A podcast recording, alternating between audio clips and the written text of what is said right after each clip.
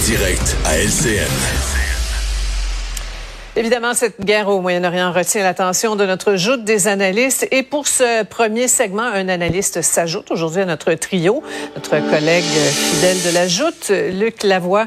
Alors, euh, bonsoir à tout le monde. C'est euh, c'est la terreur absolue en Israël, hein, avec les, les répliques, le, le, blocus complet, l'offensive terrestre qui se prépare. Euh, il y a une crise humanitaire gravissime, Luc, qui se dessine là à Gaza.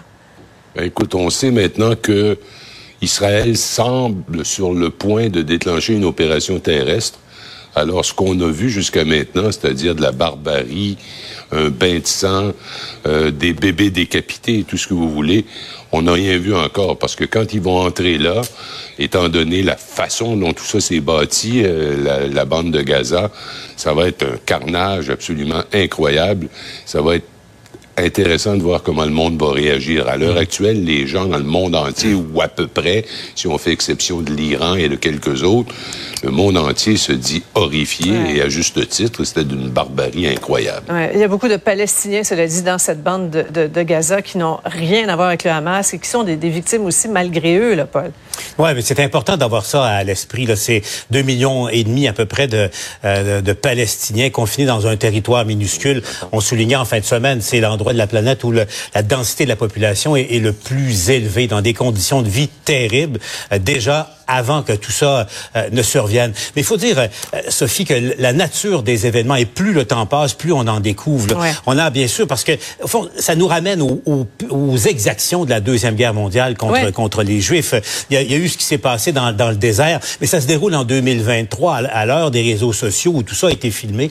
Aujourd'hui, Israël a organisé une mini-tournée de journalistes étrangers, indépendants, j'insiste là-dessus, euh, pour se rendre dans certains des, des petites localités, certaines des localités, des kibbutz qui ont été euh, l'objet de ces massacres. Il y, a, un endroit qui phare Asa, où là, j'écoutais un journaliste français raconter, il a vu de ses yeux vus, euh, une quarantaine d'enfants qui avaient été décapités, des femmes qui avaient été décapitées, euh, un massacre terrible. Tout ça pour, euh, évidemment, justifier éventuellement euh, ce qu'Israël s'apprête à faire du côté de Gaza. Ce, qui, ce fait dire Netanyahou, d'ailleurs, que c'est une barbarie sans nom. On n'a pas vu de, depuis la, la Shoah.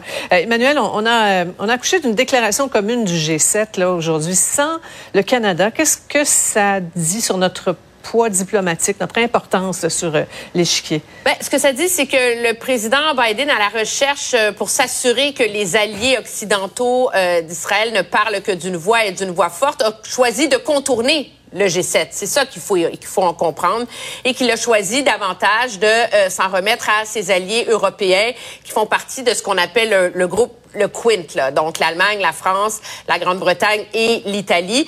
Euh, ce que ça dit, moi, c'est que le, ça vient confirmer, là, si on avait encore des illusions, là, que le Canada euh, ne compte pas comme acteur dans ce dans ce conflit-là. Il faut pas s'en surprendre. C'est pas un enjeu qui a intéressé M. Trudeau. Il n'y a pas mis les pieds en visite officielle une fois depuis 2015, si ce n'est pour aller aux funérailles de euh, Shimon Peres là, pendant 36 heures.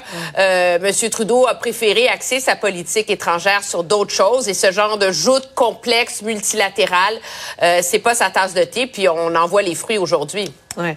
Euh, Mario, il y a eu de multiples crises depuis euh, le début du siècle dans, le secteur. On va le voir sur euh, le tableau que notre réalisateur va nous présenter. C'est la première fois, cela dit, qu'Israël encaisse des pertes aussi importantes dans, une, offensive surprise qui a stupéfié tout le monde.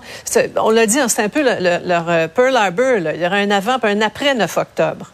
Ah, tout à fait. En fait, je pense que c'est plus de pertes qu'Israël en a subi dans le dernier demi-siècle qu'ils ont subi en quelques jours, euh, dont des, des pertes. Dont des pertes, c'est pas des soldats là, c'est des gens qui dansaient dans un rave, c'est des civils, c'est des bébés, c'est mmh, des gens qui étaient dans ça. des communes agricoles, euh, dans des villages. Donc c'est vraiment là des pertes humaines. Pour le pays extrêmement révoltante, extrêmement choquante.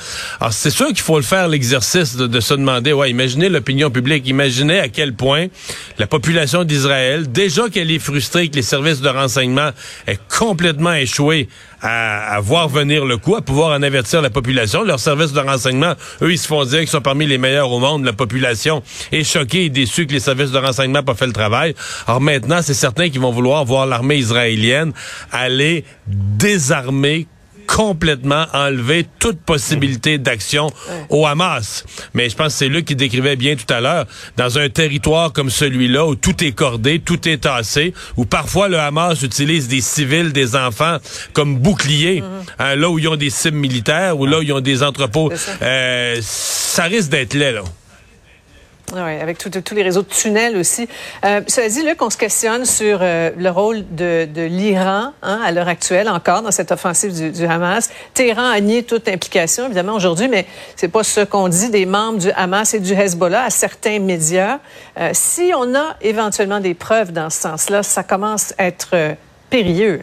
En effet, et, je pense pas que ça aurait été possible d'avoir une, offensive ou une attaque aussi bien coordonné s'il n'y avait pas eu un soutien professionnel, financier, militaire et dépendant les médias que tu entends ou les, les commentateurs que tu entends ou les porte-paroles officiels, tout le monde reconnaît que l'Iran a quelque chose à voir.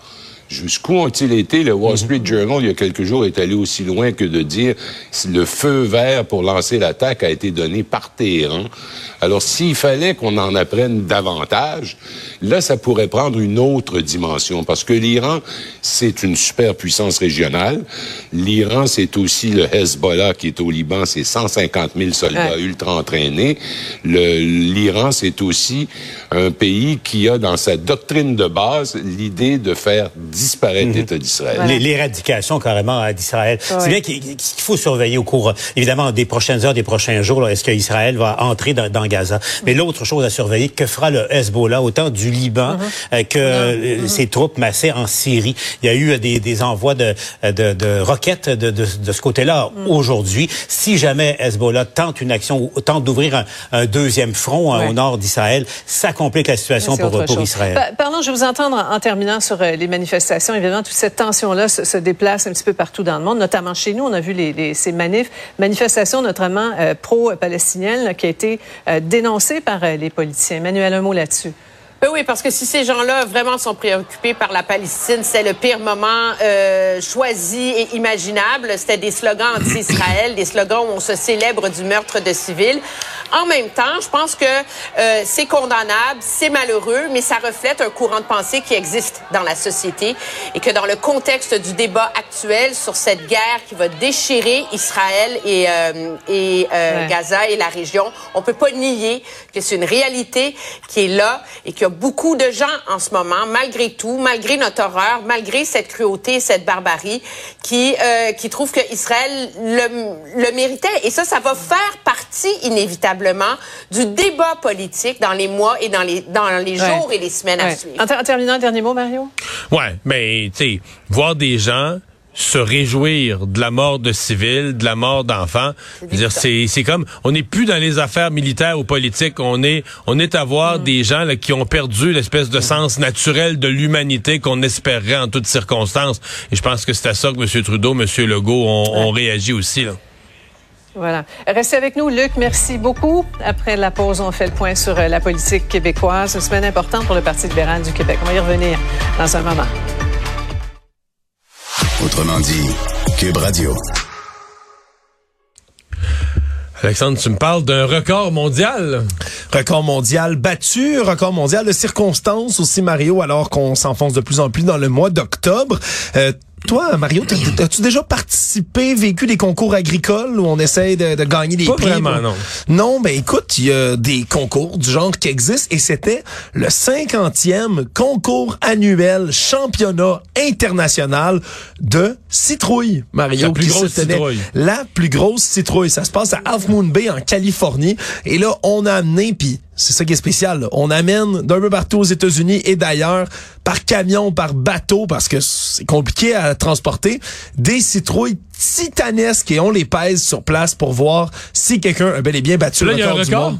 Record du monde fait par Travis Ginger qui vient du Minnesota et qui a amené une grosse citrouille de 2749 livres. Il n'y a pas de limite à grossir un fruit ou je sais pas. je, je 2000 sais même, livres. Je sais même pas comment ça peut tenir Mario, mais les les images sont sensationnelles. C'est est tellement grosse, là, ça prend une grue puis un camion pour la déplacer. Tellement... Elle a été semée au printemps. Elle, Elle est- elle- elle est revenue grosse comme ça en- dans, dans une saison. Ce qui est encore plus impressionnant, c'est que cet homme-là, le monsieur Ginger, c'est un gars qui est un professeur d'horticulture hein, dans la vie en général, mais ça, il fait ça dans sa cour, là. pas dans un champ quelque part, dans son jardin. Mais il a dû mettre les bons ingrédients dans le sol. là. Ben, il dit que cette année, il était particulièrement inspiré, qu'il a décidé de donner encore plus d'attention et d'affection à ses citrouilles, qui est allé les arroser jusqu'à 12 fois par jour, Mario, quand même, faut être Ouais, dédié. faut que t'arroses sûrement.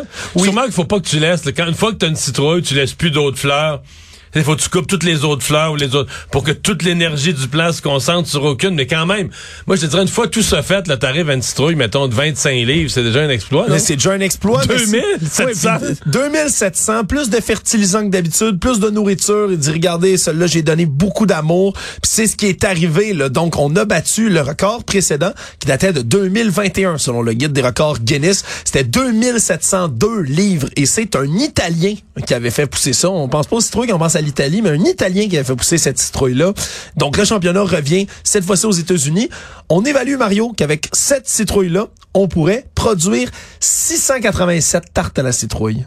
Tu vois, moi, c'est pas un fruit que j'affec- j'affectionne particulièrement. ouais, vu que c'est pas tellement bon, euh, c'est pas. En tout cas, cette citrouille-là s'appelle, a été nommée Michael Jordan. C'est le surnom qu'on a donné à cet énorme fruit-là. Et donc, va être exposé 30 000 quand même, en beau prix d'argent Ouais. pour avoir gagné le concours la plus grosse citrouille Parce au que monde. si tu la creuses pour l'Halloween, c'est plus une lampe que tu te fais, c'est une maison. Là. Ben c'est ça, tu pourrais quasiment habiter ça. dedans. C'est ce qui fait entre autres ben, que les enfants ont adoré cette énorme citrouille, ça fait prendre la photo à côté.